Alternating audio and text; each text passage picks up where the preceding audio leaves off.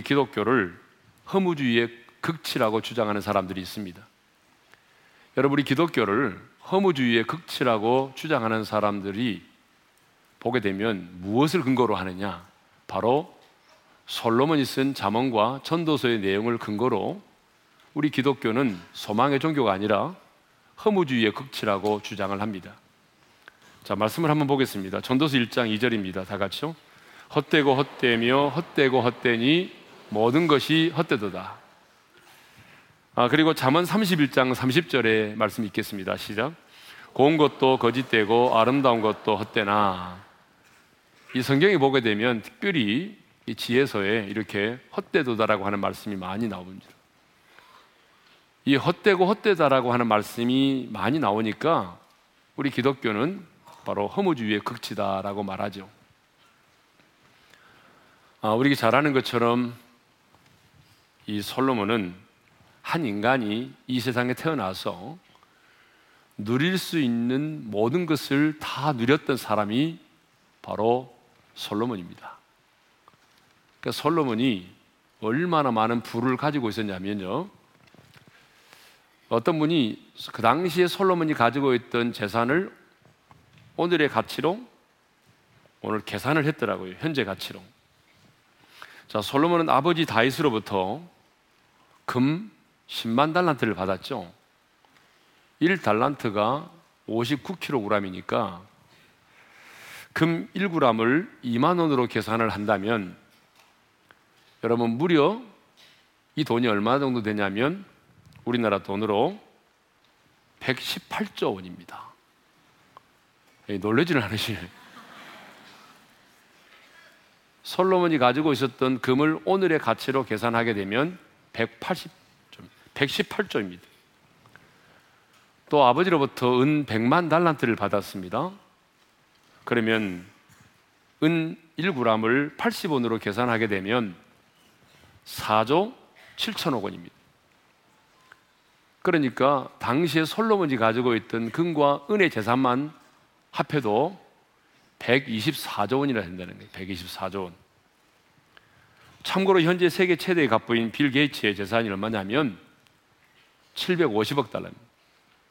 그러니까 750억 달러를 우리나라 돈으로 어제 환율로 계산하니까 88조 500억입니다.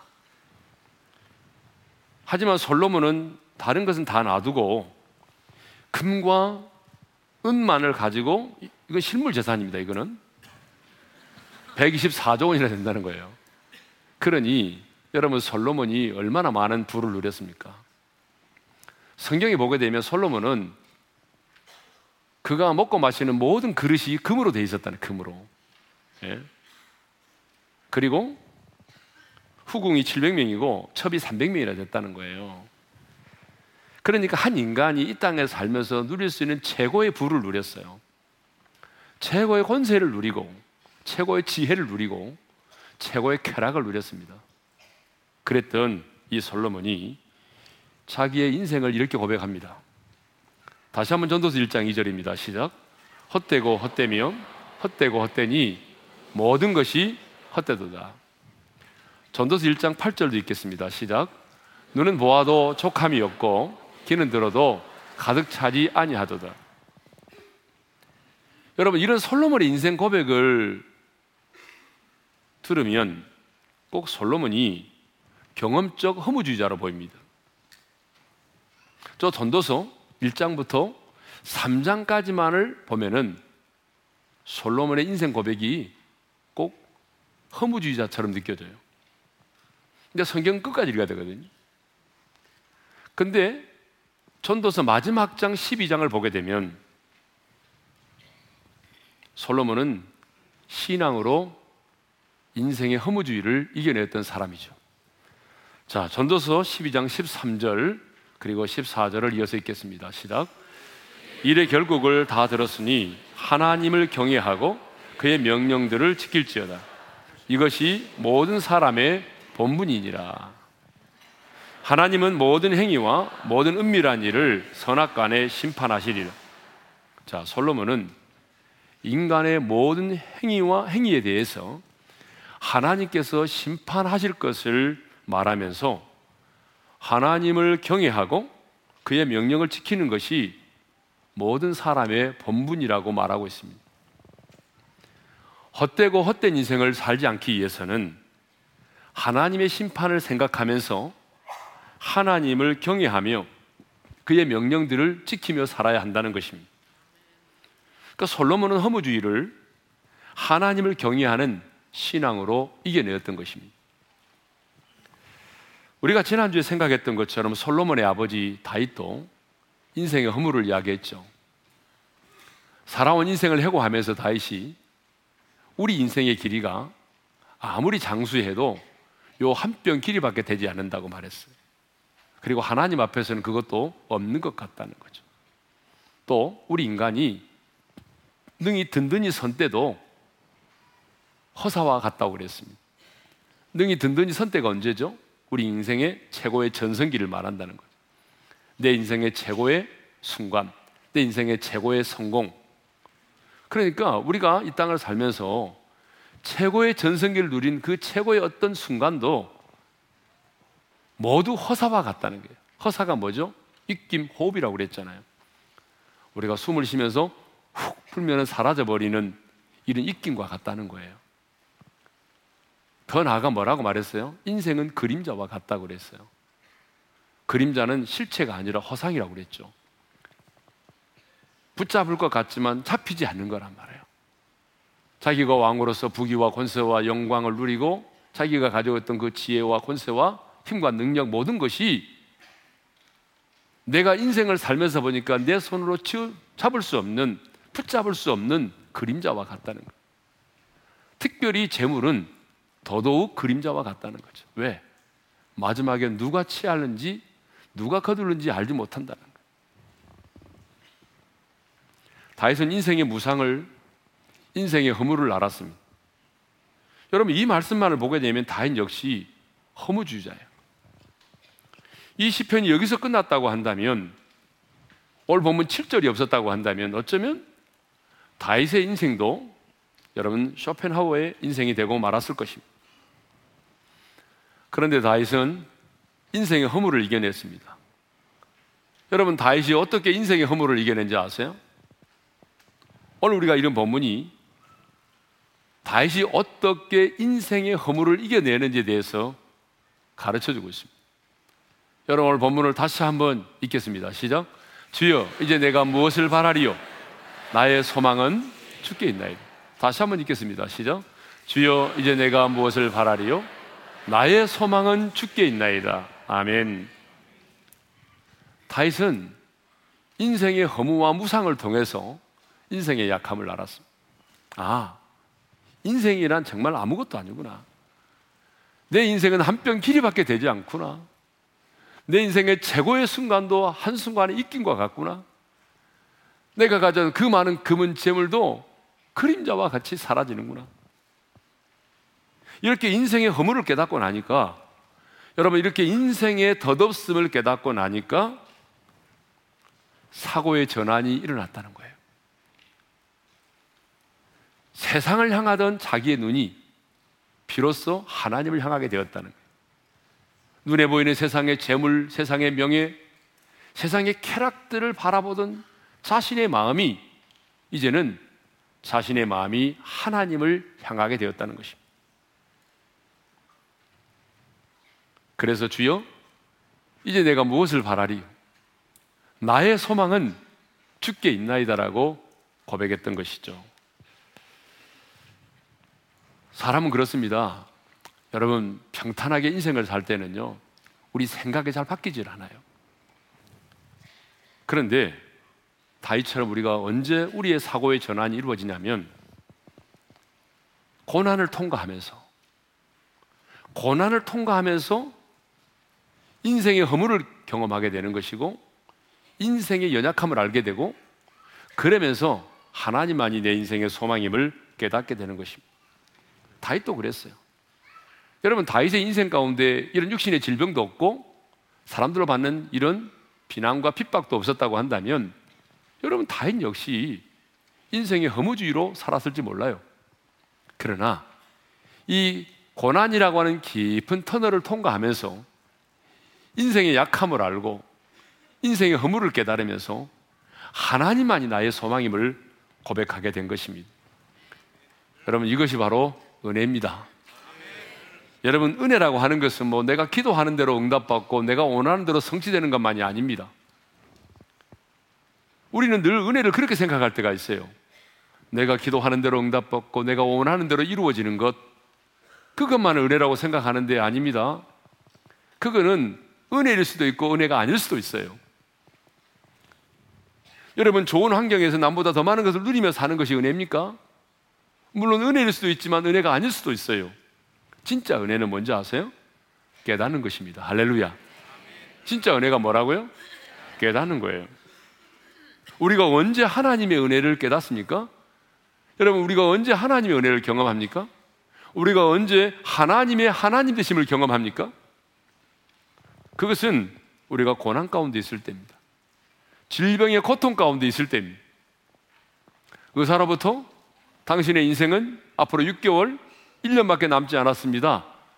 라고 하는 시한부 인생임을 통보받았을 때, 사람들로부터 내가 배신을 당했을 때, 육신의 질병의 고통 가운데 있을 때, 사방으로 우겨 쌓여서 내 인간의 힘으로는 도저히 이 문제를, 이 상황을 해결할 수 없을 때, 여러분, 그때 우리는 비로소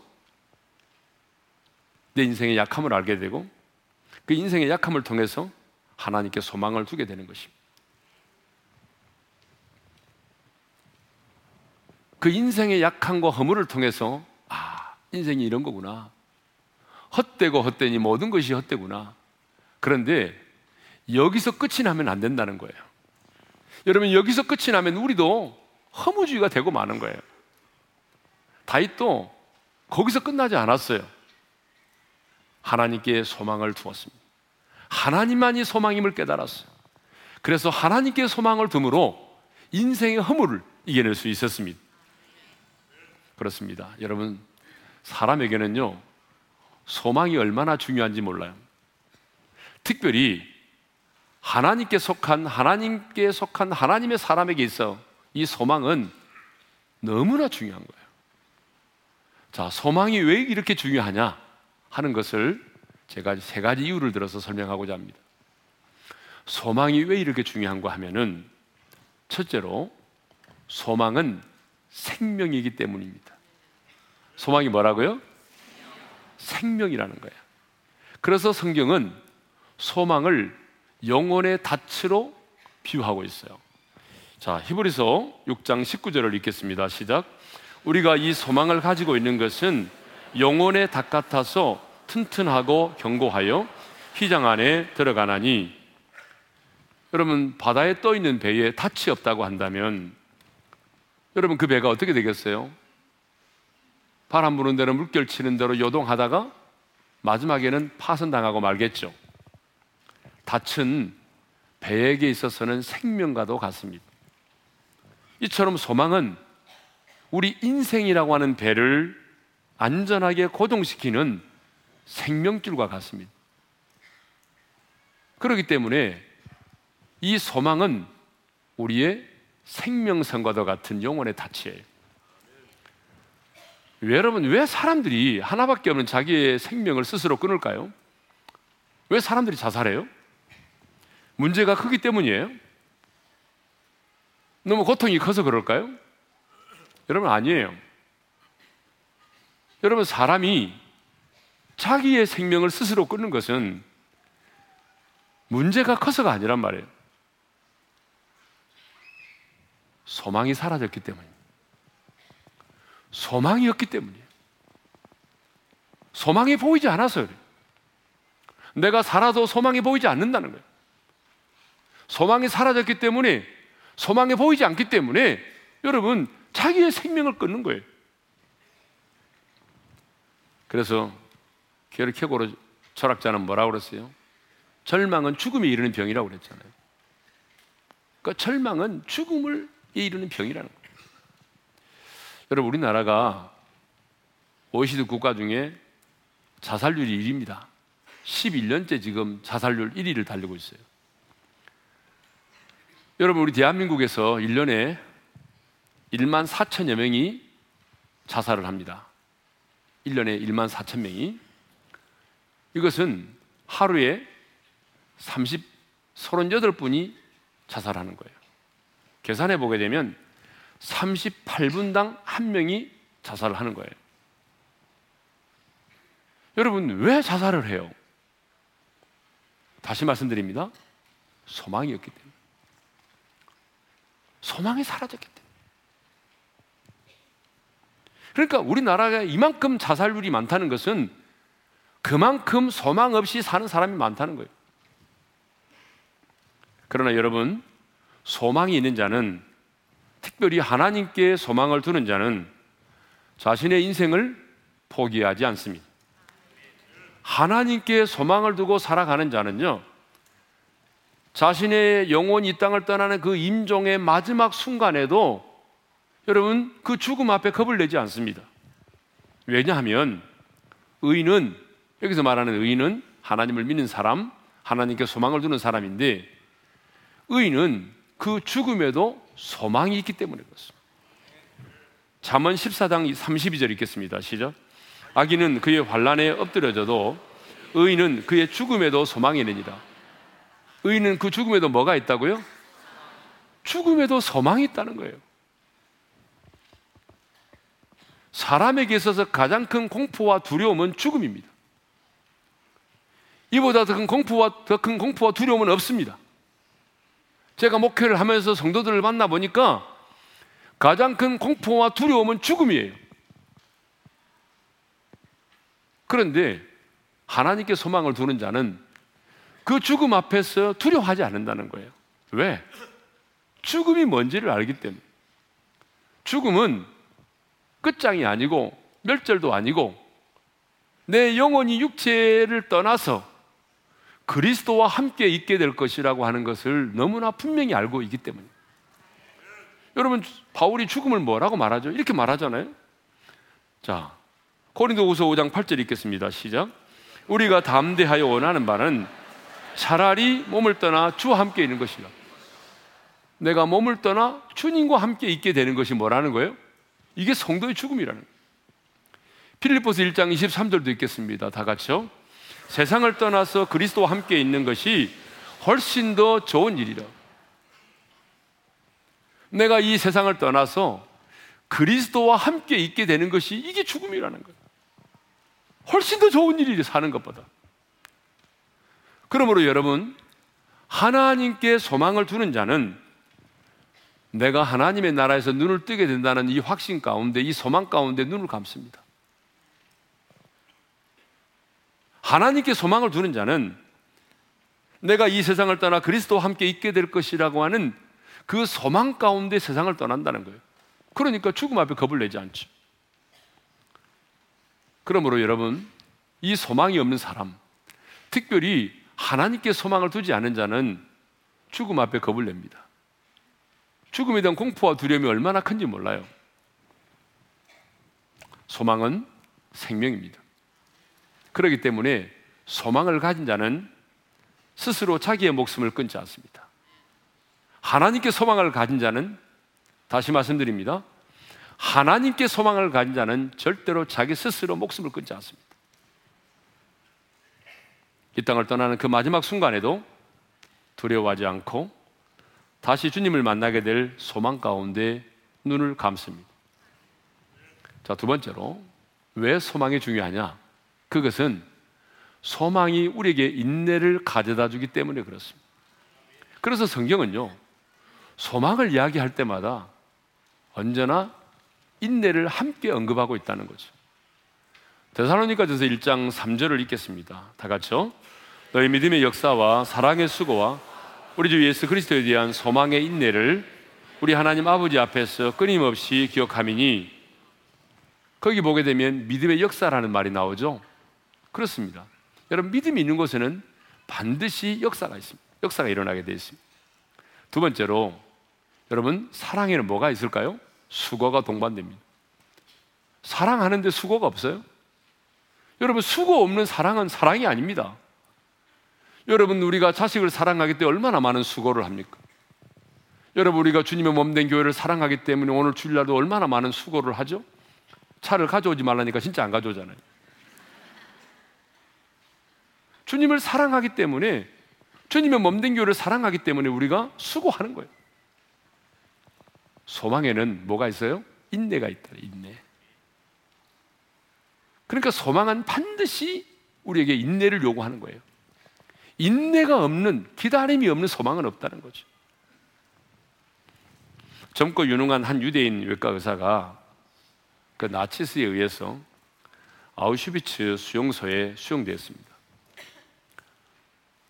여러분 그 수용소에 들어가 보게 되면 뭐 지금도 있습니다만은 그 가스실 있잖아요. 그 실험실에서 얼마나 많은 사람이 죽어가는지 몰라요. 수많은 사람들이 이렇게 죽음의 행렬을 지어서 들어가잖아요. 자기 자신도 나도 언젠가는 거기에 들어간다고 생각했어요. 어느 날 노동 시간에 땅을 파다가 흙 속에서 유리병 조각을 발견했습니다. 그래서 그 깨어진 유리병 조각을 몰래 호주머니에 넣어가지고 그 수용소 안으로 들어왔어요. 그리고 이 예과 의사는요, 아침과 저녁으로 시간 날 때마다 그 깨어진 유리병 조각으로 자기의 얼굴을 면도를 시작을 했습니다. 동족들이 차츰 희망을 버리고 죽음을 기다리며 두려움에 떨고 있는 동안에 그는 독백하듯이 이렇게 중얼거렸다고 합니다. 희망을 버리지 않으면 언젠가는 좋은 날이 올 것이다. 그런 죽음의 극한 상황 속에서도 아침과 저녁 두 번씩 그 깨어진 유리 조각 병을 가지고 면도를 했어요. 오후가 되면 나치스들이 문을 밀치고 들어와서 유대인들 일렬로 세우고 난 다음에 그, 그날 이제 처형할 사람들을 이렇게 곤란했습니다. 하지만 유리 조각으로 피가 날 정도로 파랗게 면도를 한 이 예과 의사는 차마 이 가스실로 보내지 않았습니다. 왜 그랬을까요? 일렬로 세워놓고 난 다음에 여러분 왜 이 예과 의사를 가스실로 데리고 가지 않았을까요? 왜냐하면 그는 잘 면도된 파란 턱 때문에 삶의 의지가 넘치게 보였어요. 아직도 건강해서 쓸모가 있는 인생이라고 하는 심어졌어요. 이 사람은 아직도 건강하니까 좀 쓸모가 있다고 생각을 한 거죠. 그래서 그를 죽이기에는 아직 이르다고 생각을 한 거죠. 많은 동족들이 가스실로 보내질 때마다 그런 자신의 비망록에 이렇게 썼습니다. 고통 속에서 죽음을 택하는 것은 가장 쉽고 나태한 방법이다. 죽음은 그리 서두를 것이 못 된다. 희망을 버리지 않은, 사, 버리지 않은 사람은 반드시 구원받는다. 여러분, 아침과 저녁으로 깨어진 유리병 조각으로 면도를 하면서 여러분, 그는 희망을 가지고 살았던 것입니다. 그는 그렇게 해서 나치스가 완전히 패망할 때까지 살아남았다고 합니다. 그렇습니다. 여러분, 소망이 있는 자는 인내합니다.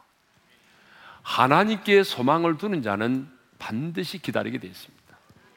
그런데 여러분, 아, 내가 하나님께 소망을 두고 있다라고 말하면서도 여러분, 하나님이 나의 소망이라고 말하면서도 오늘 여러분들이 인내하고 기다리지 못한다면 지금 여러분이 말하고 있는 소망은 성경이 말하는 소망이 아닙니다.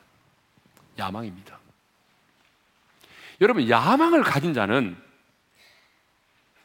오래 기다릴 수가 없어요. 인내하지 못합니다. 그러나 하나님께 소망을 둔 자는 그 소망을 가진 자는 인내합니다. 여러분, 인내하는 자가, 소망을 가진 자가 오늘을 인내할 수 있고 소망을 가진 자가 내일을 기다릴 수 있는 것입니다.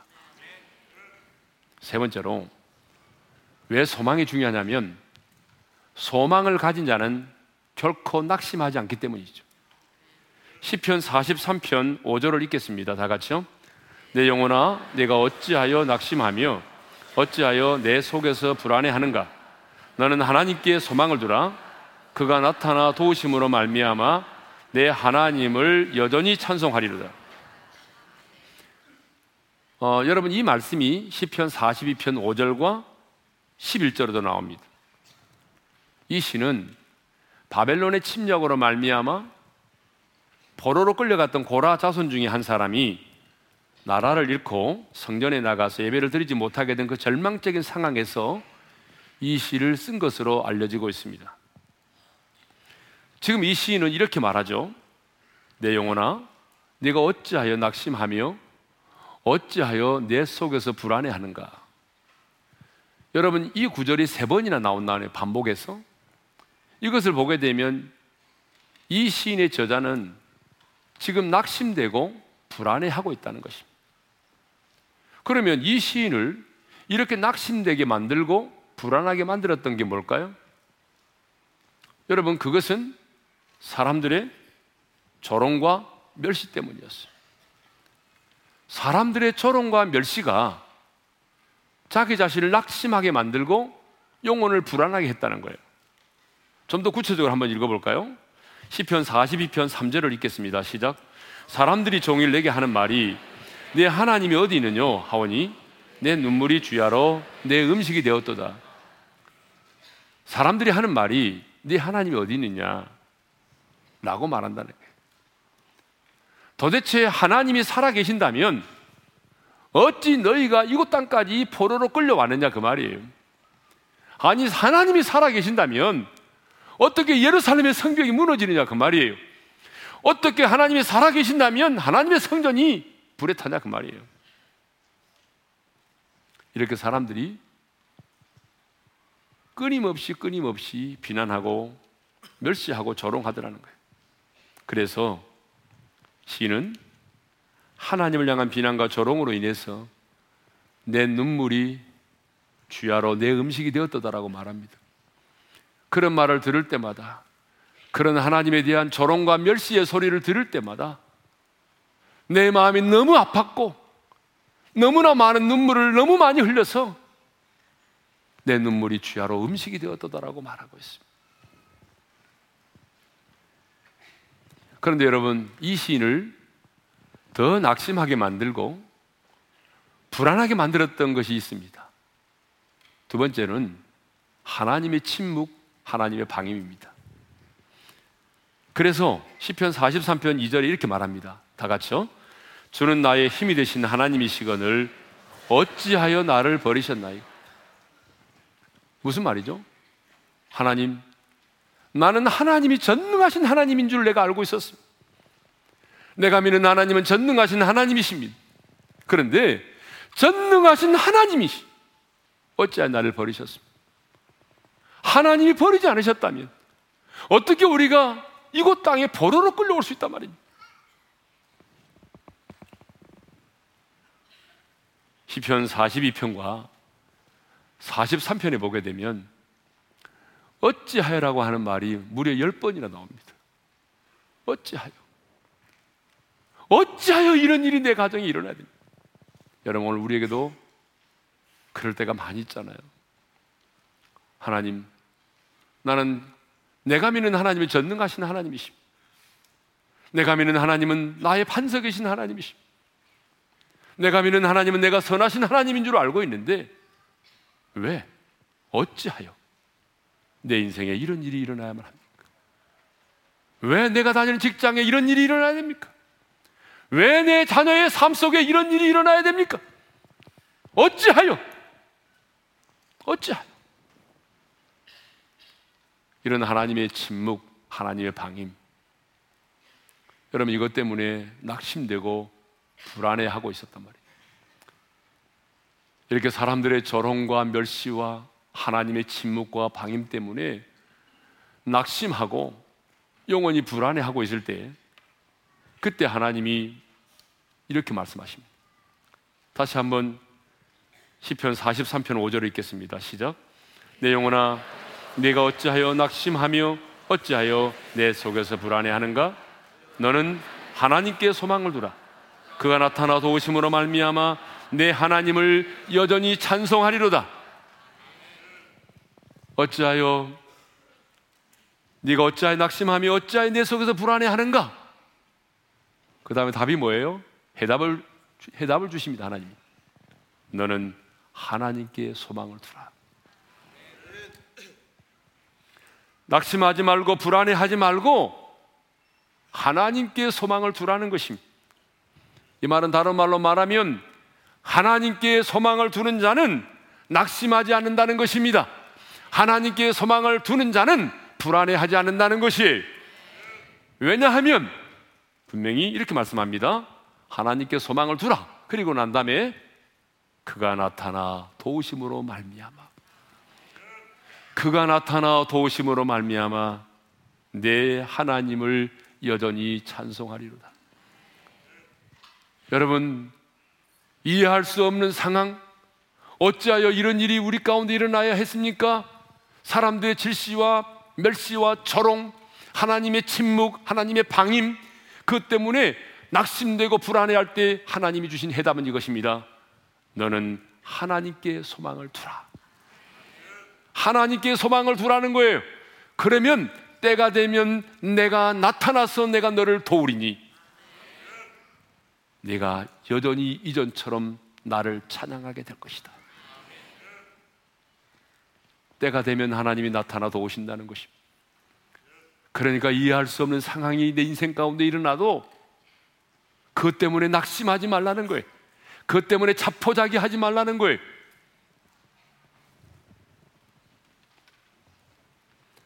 우리 하나님은 소망의 하나님이십니다.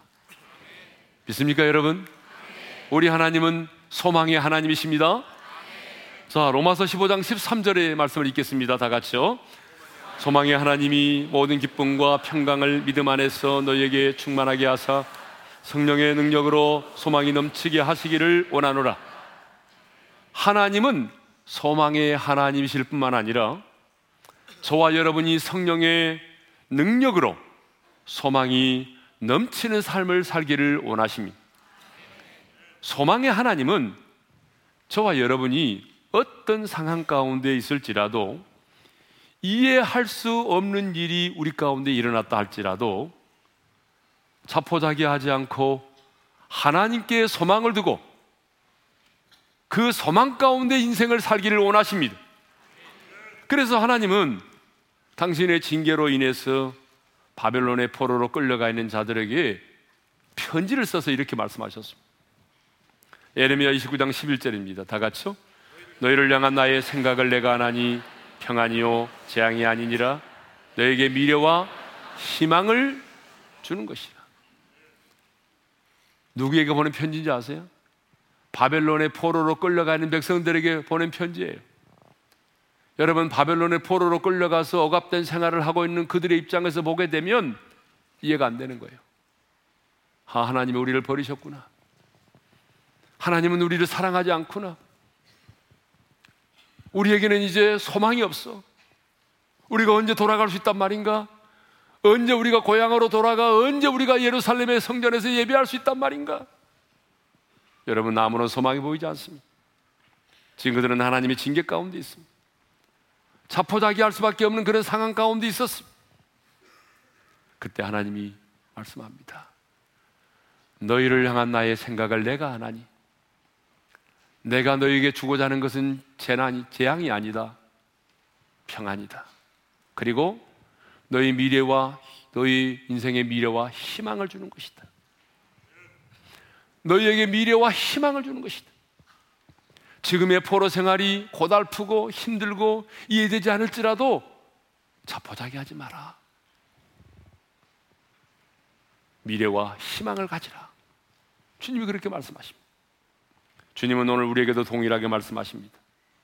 지금의 삶이 아무리 힘들고 어려워도 지금 내 가정에 일어난 일, 내 인생 가운데 일어난 일이 이해가 되지 않을지라도 낙심하지 말라는 거예요. 자포자기 하지 말라는 거예요. 심지어 내가 하나님의 징계 가운데 있을지라도 자포자기 하지 말라는 거예요. 나는 너에게 미래와 희망을 주기를 원한다. 이것이 너희를 향한 나의 생각이다. 저와 여러분을 향한 하나님의 생각이 뭔지 아세요? 미래와 희망을 주는 것입니다. 사랑하는 성도 여러분, 우리 하나님은 소망의 하나님이십니다. 그러므로 우리의 소망은 살아계신 하나님밖에는 없습니다.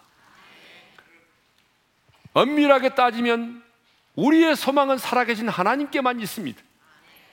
썩어질 재물도 여러분, 여러분의 인생의 소망이 될 수 없습니다.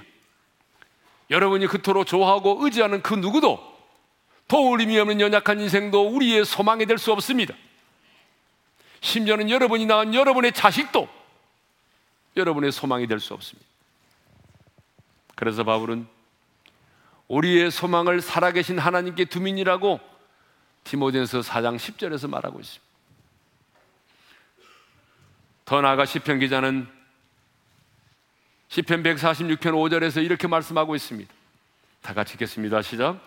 야곱의 하나님을 자기의 도움으로 삼음이요 여호와 자기 하나님에게 자기의 소망을 두는 자는 복이 있도다. 여러분 누가 복이 있다라고 말하죠? 돈 있는 사람입니까? 잘 나가는 사람입니까? 아니에요.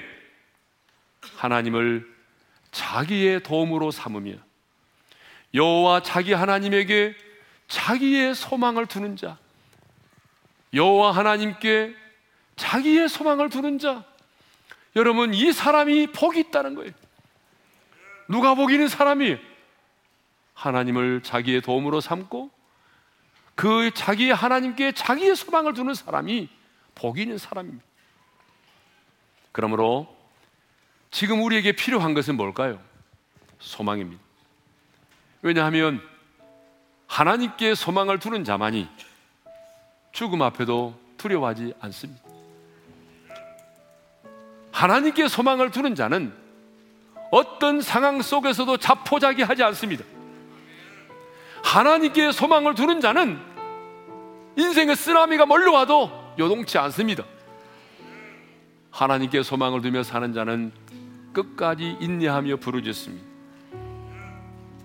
그리고 마침내 나타나 도우시는 그 하나님의 은혜와 축복을 경험하게 되는 것입니다. 마침내 나타나 도우시는 하나님의 그 은혜와 축복을 소망을 가진 자가 받아 누리게 되는 것입니다. 그러므로 저는 오늘 이 말씀을 들은 우리 모두가 하나님께만 소망을 두고 하나님이 주시는 소망 안에서 여러분 인내하고 낭망치 않고 소망 가운데 즐거워하며 소망 가운데 살다가 주님이 우리 영혼을 부르시는 그날에 여러분 하나님의 나라에서 눈을 뜰 수 있다는 소망 가운데 이 땅을 떠날 수 있기를 주님의 이름으로 축원합니다. 자 오늘 주신 말씀을 우리 묵상하면서 마음에 새기면서 찬양할 텐데 어, 다리가 아프신 분들은 좀 앉아 계시고 그렇지 않은 분들은 짧은 시간이니까 한번 일어나서 찬양할까요? 나의 영혼이 잠잠히 하나님만 바라미요.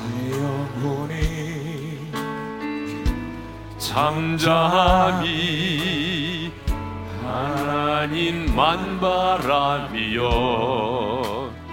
나의 구원이 나의 구원이 그에게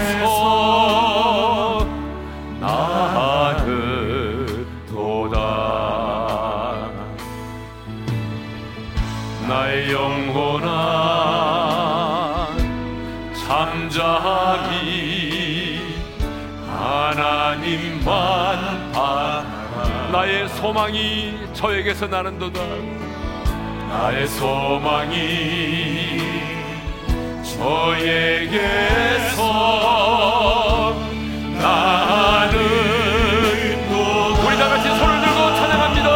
오직 주만이 주만이 나의 반석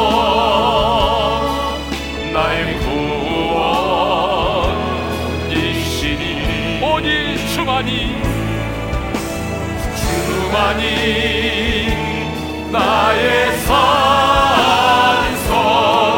내가 여동치 아니하리 나의 구원 나의 영광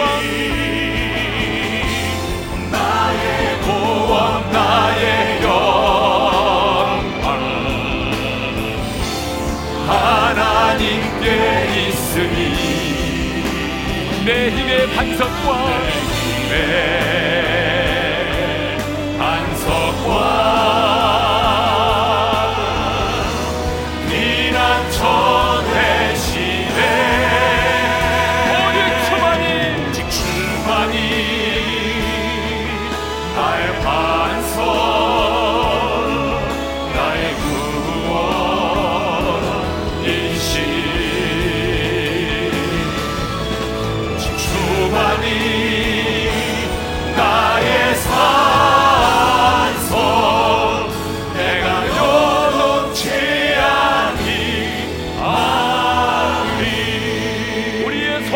하나님께 우리 영광의 박수를 올려드리겠습니다. 주님 나의 소망이십니다. 할렐루야. 우리 한번 눈을 감고 주신 말씀 마음에 새기며 기도합시다. 여러분, 여러분의 소망이 뭐예요? 여러분이 바라고 의지하고 원하는 소망이 무엇입니까? 여러분의 자녀가 여러분의 소망인 줄 아세요? 썩어질 물질이 여러분의 소망인 줄 아세요?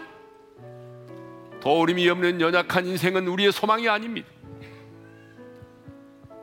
인생의 무상과 허물을 통해서 다윗은 깨달았어요.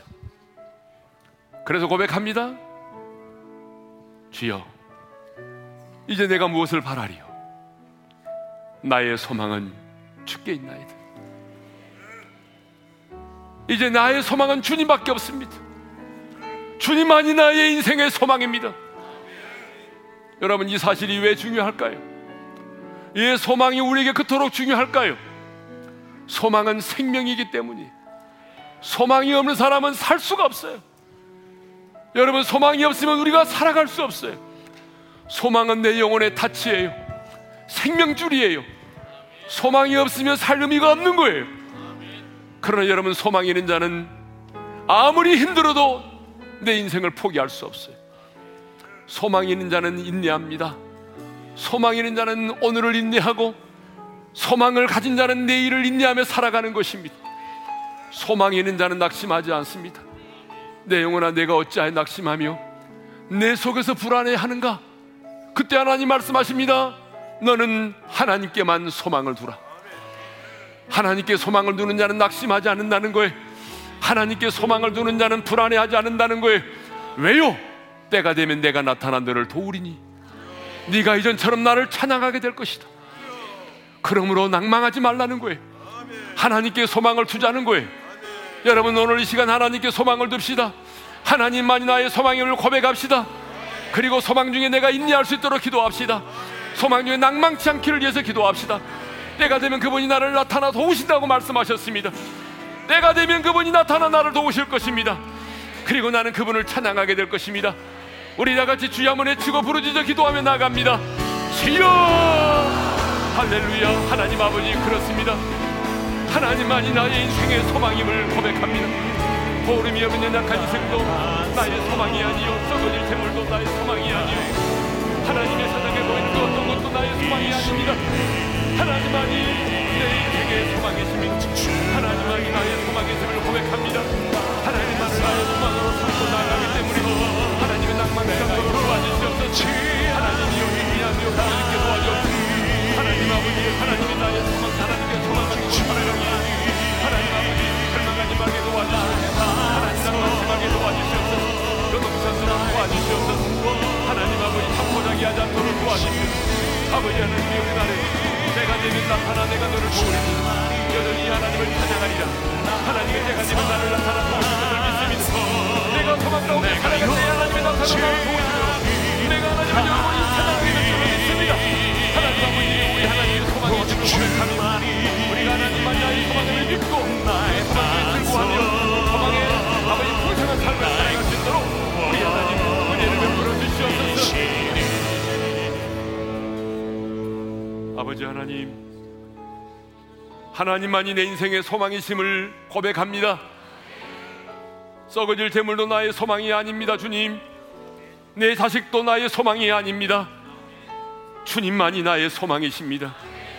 이제 하나님께 소망을 두고 인생의 남은 때를 살겠습니다.